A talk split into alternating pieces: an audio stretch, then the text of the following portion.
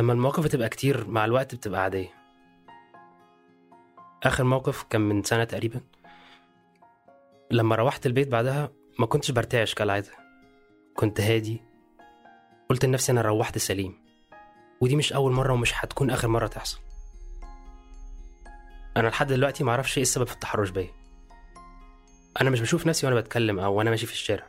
فمعرفش الناس بتشوفني إزاي.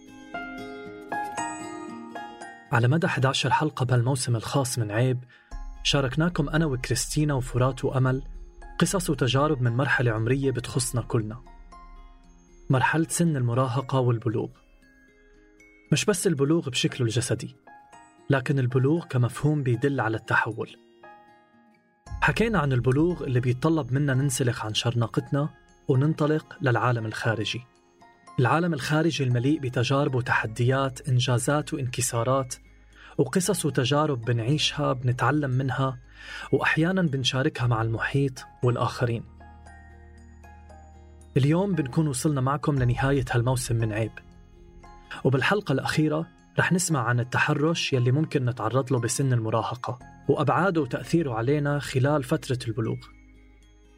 مهم أنوه أنه صاحب القصة والتجربة عم بشاركنا قصته لكنها مش بصوته وإنما بصوت صديق ساعدني أنا وصاحب القصة نوثقها لتقدروا تسمعوها.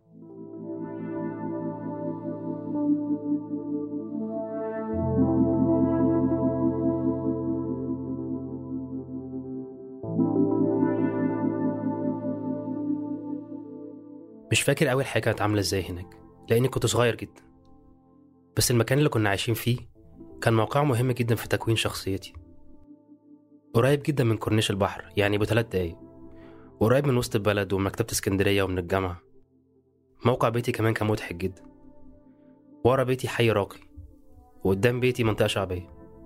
لكن الخط اللي عليه بيتي بالظبط خط العمارات اللي عليه شريط الترند عموما. لا هو شعبي ولا يعتبر برضه حي راقي بالمعنى الحرفي. وده شيء بالنسبة لي كان لطيف لأنه بيخليها منطقة حيوية ومستقلة. في الأحياء الشعبية أو الأحياء المعروفة إنها راقية بيبقى في نوع من الإنعزالية. كل الناس جوا بيبقوا عارفين بعض. ده صعب في مكان زي شارع الترام. دايما بيبقى فيه حركة ودوشة. هحكي لكم قصتي خلال سن المراهقة. السن اللي بدأت أبلغ فيه. مع إنه ما كانش بدأ يظهر شعر في جسمي وصوتي ما بقاش أخشن. لكنه كان عامل زي المرجحة اللي ما بترجعش. عدت من فوق سن الطفولة وفضلت واقفة عند سن المراهقة والبلوغ. بمرحلة الطفولة والمراهقة وخلال سن البلوغ كان أمين مثله مثل كتير أطفال بمجتمعات مختلفة وكتيرة. عنده مواهب وأحلام وهوايات بتحتاج صقل وتنمية وتطوير. لكن هوايته كانت بتتعارض مع مفاهيم أهله المجتمعية والدينية. الإشي اللي خلاه يلاقي صعوبة بإقناعهم بحاجته لممارستها وحبه إلها. بس في المقابل مدرسة أمين كانت بتوفر له شباك على هذا الجانب. كان في صف للموسيقى. شوية آلات موسيقية وغرفة أغلب الوقت كانت فارغة من الطلاب وحصة أسبوعية للمهتمين بالمادة. في البداية ولما كان أصغر شوي كان أمين بيتردد على غرفة الموسيقى للقراءة. لكنه لما انتقل على مرحلة الإعدادي بلش يتردد لها بهدف تعلم الموسيقى. لكن هالشباك وبعكس رغبة أمين انتقل من كونه مساحة لتعلم الموسيقى وبس لمساحة بداخلها متحرش على هيئة معلم. وأنا في إعدادي كان عندي مدرس هنسميه وسيم. كان مدرس موسيقى. وأنا بحب الموسيقى من وأنا في ابتدائي. كنت حابب أتعلم موسيقى لكن أمي رفضت بشدة. كسرت لي المزمار بتاعي وقالت لي إن الموسيقى حرام. عيلتي مش شيء جامد. هم متغيرين مع الوقت. هم أيوة عيلة محافظة بس مش بالضرورة من جوه. كان كل الجيران والناس اللي حوالينا ليهم رأي في طبيعة حياتنا وإحنا كمان لينا الرأي في طبيعة حياتهم. في بداية حياتي كل الحاجات كانت ممنوعة وحاجات كتير كانت حرام منها الموسيقى. وبرضه بوسترات الممثلين والمغنيين على الحيطان. أنا كنت أول واحد في البيت يحط في أوضته حاجة زي دي وما كانش سهل. اتجادلت مع أمي كتير كعادتي العنيدة علشان ألاقي أجوبة لسبب رفضها للموسيقى. لأني محتاج أبقى مقتنع هي ليه رافضة الفكرة. بعيد عن إن هي كانت بتقول إيه. في النهاية اتهزمت وما لقيتش أجوبة. قررت إني هتعلم وأنا في المدرسة بدل المزمار بيانو. وهكتفي بإني أتعلم في الفصل مع الأستاذ وسيم مدرس الموسيقى.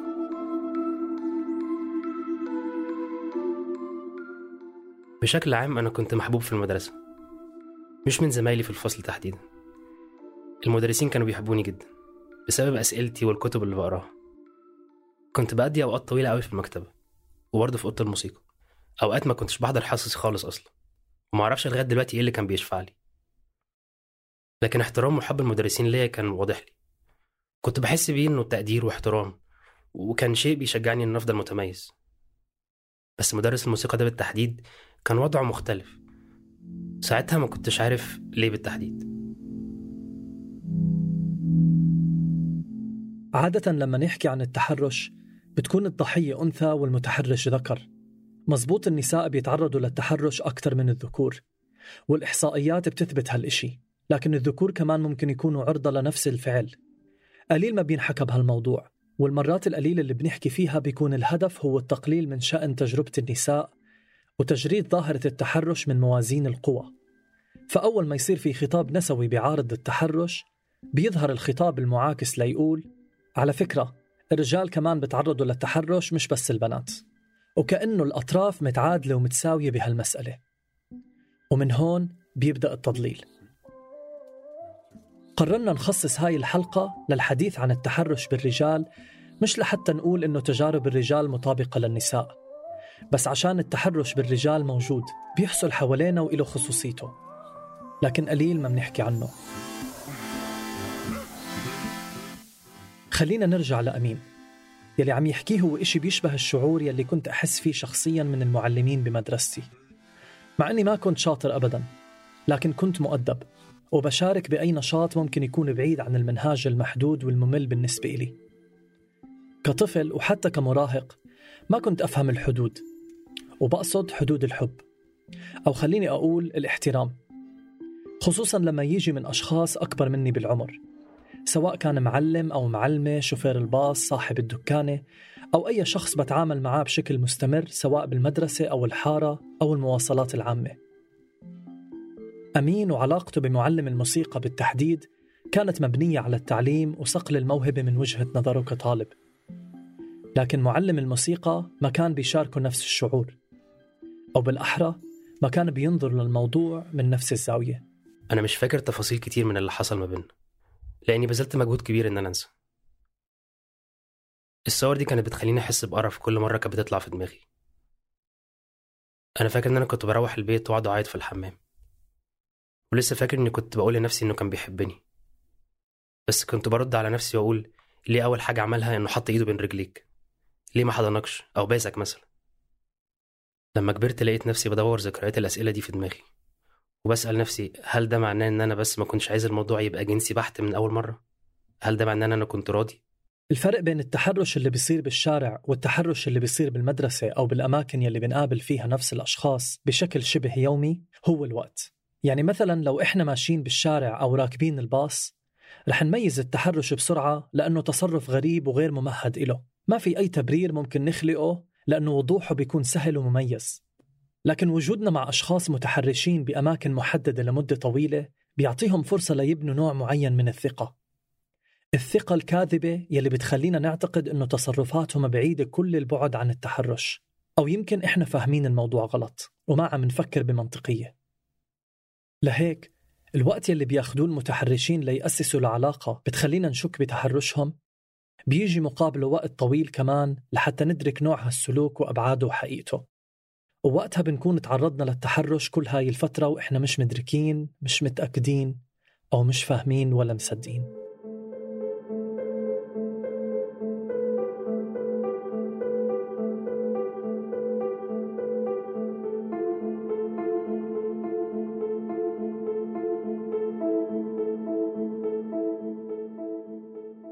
بيقولوا التحرش هو السلوك الجنسي لكن الفرق إنه بدون قبول.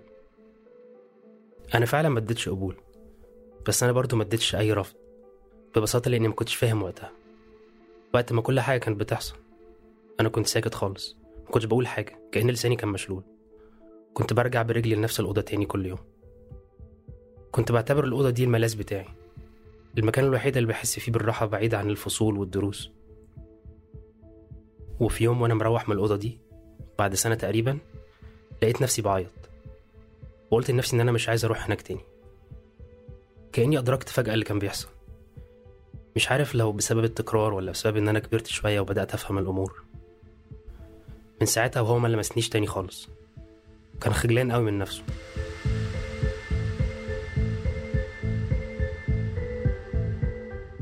يلي عم يقولوا أمين هو إشي بيمرق فيه كتير من الأشخاص اللي بيتعرضوا للتحرش بعمر المراهقة. الخجل من السؤال ومشاركة الموضوع. التفكير بقديش معيب إن موجودين بهيك معادلة والتفكير بإنه الحق علينا وإن جزء منها مثل المتهمين. عدم التأكد من حقيقة اللي بيصير وعدم القدرة على التمييز بين إذا كان يلي عم بيصير حقيقي أو وهم داخل عقولنا ومشاعرنا. لكن الواقع بأغلب الأوقات بيكون العكس تماما. ولو كان في حوار وفسحة لمشاركة هاي التجارب مع ناس منقدر نوثق فيهم كان ما بيمتد الإشي لأبعاد كتيرة وما بيطول بوقف معنا ومع غيرنا. أنا لحد دلوقتي معرفش كل وقت في حياتي كنت برجع أفكر وأقول لنفسي قصة مختلفة. معرفش ليه. أوقات بكره نفسي بس لأني ما قلتش لأ بدري. كان الموضوع وقف بدري. أوقات بكرهه هو لأنه وقف لما أنا قلت لأ. لأن ده كان بيحسسني إن أنا كنت متواطئ معاه. كأن الموضوع ده دايما متوقف على رأيي أنا.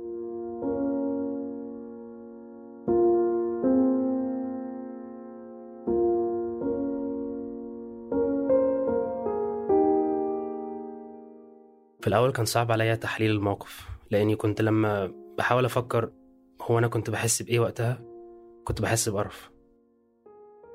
مش قادر أسترجع لو أنا كنت مستمتع ولا مصدوم. ولو استمتاع كان مجرد جسدي أو كيميائي بيتفاعلوا مع المؤثرات والمثيرات الخارجية مش أكتر. هالأسئلة وأسئلة كتير تانية بأصلها معقدة جدا. فما بالنا لما تكون عم بتدور ببال مراهق.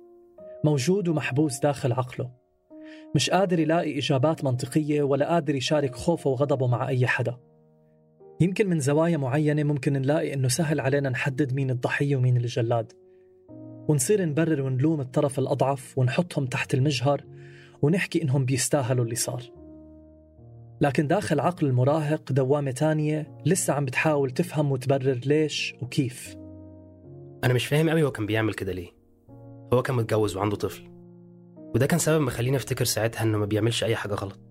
وإن الإشارات الخضراء دي كانت كافية إنها تخليني أفتكر أي تصرف ممكن يعمله أو أي لمسة منه بتبقى شيء بريء. حتى الأفكار دي ما كانتش بتخطر على بالي وقتها. يعني بعد الخروج من الشيء نفسه. بعد ما بيتم إدراكه يعني بعد بعد الخروج منه تبدأ التحليلات والأفكار تيجي بعد على بال الواحد. وتخليه يحاول يفهم ويحلل مدى براءة أو عدم براءة اللي كان بيحصل. لكن ساعتها كل ده ما كانش في بالي. ودي حاجة الناس كتير مش بتفهمها. لما الموضوع بيطول بيقعد يقولك ما انت كنت عاجبك وفضلت في نفس المكان طول الوقت ده ليه؟ ما بيكونش فيه إدراك أو وعي بالحاجة اللي بتحصل في وقتها. مع شخص بتعتقد إنه موثوق فيه. بتاخد منك وقت طويل علشان تقدر تشوف الغلط أو إن ده تحرش أصلا. بأحيان تانية بيستخدم بعض المحيطين فينا هوياتنا وميولنا الجنسية كسبب تعرضنا للتحرش. يلي فعليا ما بيبرر التحرش بأي شكل من الأشكال في حاجة كانت داخلة في المعادلة بتاعتي إن أنا كنت عارف عن نفسي إن أنا مثلي وقتها أحيانا بقول لنفسي ولحد دلوقتي هل ده كان باب ليه علشان يتخيل إنه ممكن يتحرش بيا؟ هل مثليتي دي كانت بطريقة ما بتقوله تعالى اتحرش بيا؟ الفكرة إن أنا مش ببقى فاهم ميول اللي قدامي مش ببقى فاهم هما ليه بيتحرشوا بأي حال من الأحوال يعني هل التحرش ده مش بالضرورة ليه علاقة بالشهوة أو الرغبة أو الجنسانية أصلا؟ هل التحرش فعل مش نابع من أي شيء غير الفعل في حد ذاته؟ أقصد إنها مش رغبة في الجنس يعني. إنما بس رغبة في التحرش في حد ذاته كسلوك؟ سواء بقى تحرش بست بمراهق براجل بطفل حتى. المهم الرغبة في التحرش. ده كان بيخلي الموضوع معقد أكتر بالنسبة لي. وزود من بداية صعوبة إن أنا أقدر أفهم إن الفعل ده غلط. أو إن هو متحرش.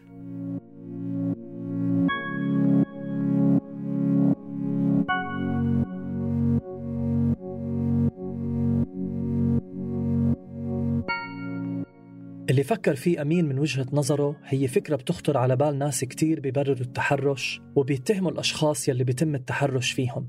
فمثلا بصير ينحكى أنه نعومة الشاب هويته أو ميوله الجنسية بتخليه يتعرض للتحرش. ولهيك بيكون بيستاهل يلي عم بيصير فيه. تماما مثل لما يتم ربط لبس المرأة بتعرضها للتحرش وإنها عم تطلبه وبتستحقه. المبررات ما بتوقف خطورتها عند إباحة التحرش والمتحرشين. وإنما بتقوم بإسقاط أي حق انسلب من الأشخاص اللي بيتم التحرش فيهم لأنهم مختلفين. أو عندهم خيارات وتوجهات وهويات بحياتهم تختلف عن النمطية السائدة بالمجتمع. أغلب الأوقات الناس في الميديا بيتكلموا عن حوادث التحرش كأنها مشاهد واضحة وصريحة. وأنا تعرضت لمواقف زي دي برضو كتير. لكن في حوادث تانية بتبقى مختلفة جدا ومش بنبقى عارفين راسنا من رجلنا ليه التحرش دايما بيدور حوالين القبول؟ طب إيه اللي يحصل لو القبول ما كانش واضح؟ هل أنا كده بقيت شريك معاه في الموضوع؟ أنا مش قادر أفكر في موقف محدد للتحرش بعينه. لما المواقف بتبقى كتير مع الوقت بتبقى عادية. آخر موقف كان من سنة تقريبا. لما روحت البيت بعدها ما كنتش برتعش كالعادة. كنت هادي. قلت لنفسي أنا روحت سليم.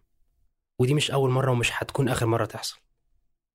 أنا لحد دلوقتي معرفش إيه السبب في التحرش بيا. أنا مش بشوف نفسي وأنا بتكلم أو وأنا ماشي في الشارع. فمعرفش الناس بتشوفني إزاي. ما عنديش مشكلة قوي إن حد يقول كلام وأنا معدي. لأن الكلام ما بيلزقش زي ما بيقولوا. الأسوأ إن حد يلمسني. أنا ما بشوف حالي كيف بحكي أو أنا ماشي بالشارع وما بعرف كيف الناس بتشوفني. إدراك البعد بهالجملة مش سهل ويمكن تخلينا نفكر بكيف بشوفنا الشخص المتحرش. لكن الواقع أنه هالكلام بينطبق تماما على الناس اللي بيبرروا التحرش تماما مثل المتحرشين. كيف بيشوفونا؟ كيف بيقرروا على أي أساس أنه إحنا بنستحق التحرش بل وبنطلبه كمان؟ لحد ما يصير عنا تفكير متدني عن أنفسنا. إشي بيشبه احتقار الذات أو تصغيرها. لكن الأصعب لما نوصل لمرحلة تخلينا نشك بأنفسنا كشريك مؤكد بعملية التحرش. ونقتنع كل القناعة إنه إحنا جزء سمح بحدوثه. من وأنا صغير كنت بسأل نفسي هو إيه اللي ممكن حد يشوفه يتخيل إنه يفتكر أو يقدر يعمل حاجة زي كده. كان عندي اعتقاد إن محدش ممكن يقرب من حد أو يلمسه بشكل ما غير لما أكيد بيكون شاف حاجة بتقول إن الفعل ده مسموح أو مقبول إنه يحصل. أكيد أنا عملت حاجة خليته يتحرش بيا. ولحد دلوقتي رغم ادعاء الذكاء والثقافة بفكر إنه ممكن تكون في طريقة لبسي أو طريقة كلامي أو طريقة ما بمشي مثلا. دي دي أول حاجة بتيجي في دماغي بعد ما الموقف بيحصل.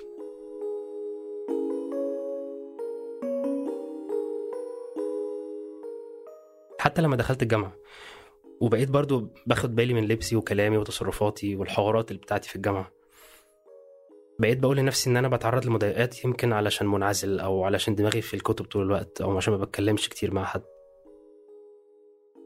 لحد ما في مرة سألت نفسي ولقيت إن الفكرة دي غريبة جدا. يعني أنا ببرر الفعل وبلوم نفسي أنا. مش عارف مين اللي حطها في دماغنا فكرة إن المتحرشين مضطرين إنهم يأذونا يعني. يعني إيه جملة أكيد شاف حاجة دي؟ ليه ليه أكيد؟ يعني إيه الشرط في كده؟ ليه هو ما يبقاش حيوان وخلاص؟ هل إحنا بقينا بنعبد الذكور والذكوره لدرجة إن عندنا يقين تام مقدس إن مفيش أي راجل ممكن يبقى بيتحرش من غير سبب؟ كأن الذكوره مثلا مرتبطة ارتباط بيولوجي بالأخلاق ويستحيل إن أي راجل ينحرف إلا عشان سبب موجود في الأنثى أو الذكر أو الإنسان اللي متحرش بيه.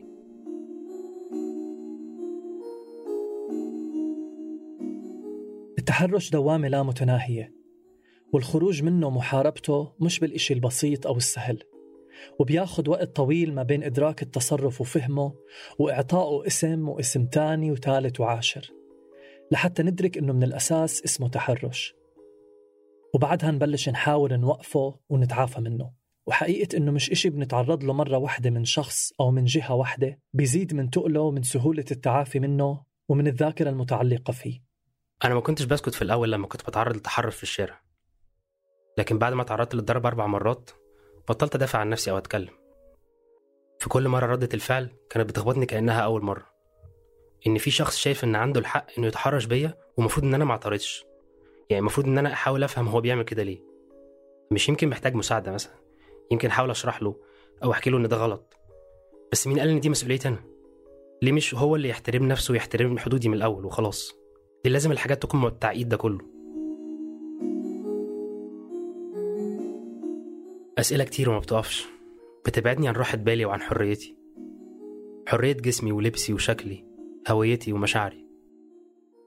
كتير مرات بنشهد على التحرش بالأماكن العامة مثل الشارع والمواصلات بس أوقات تانية بيكون المتحرشين متغلغلين بدوائرنا الاجتماعية وبيكونوا قراب منا بحكم البيئة أو الظروف. هالقرب بيستغله المتحرش لحتى يتعدى على الآخر وراء أبواب مسكرة. ومن هون ببلشوا المتحرشين يوصفوا أفعالهم بقوالب كتيرة بتوهم اللي حواليهم بإنهم ما عم بيتحرشوا فيهم فبيتوهوهم بالوسيلة ليوصلوا للغاية.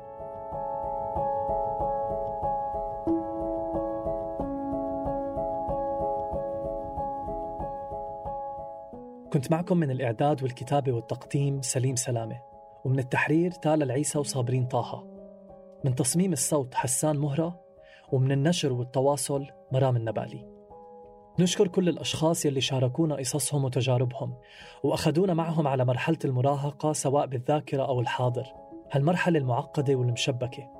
المليانة فرص واحتمالات واتجاهات. نتمنى أن نكون قربناكم على إشي بيقدر يساعدكم فيها ومنها. بإمكانكم تشاركوا حلقات بودكاست عيب أو ترجعوا تسمعوها على تطبيقات الاستماع المفضلة عندكم مثل SoundCloud، Spotify، Apple Podcasts، Stitcher، ديزر وجوجل بودكاست. بودكاست عيب من إنتاج صوت. نلقاكم بمواسم تانية.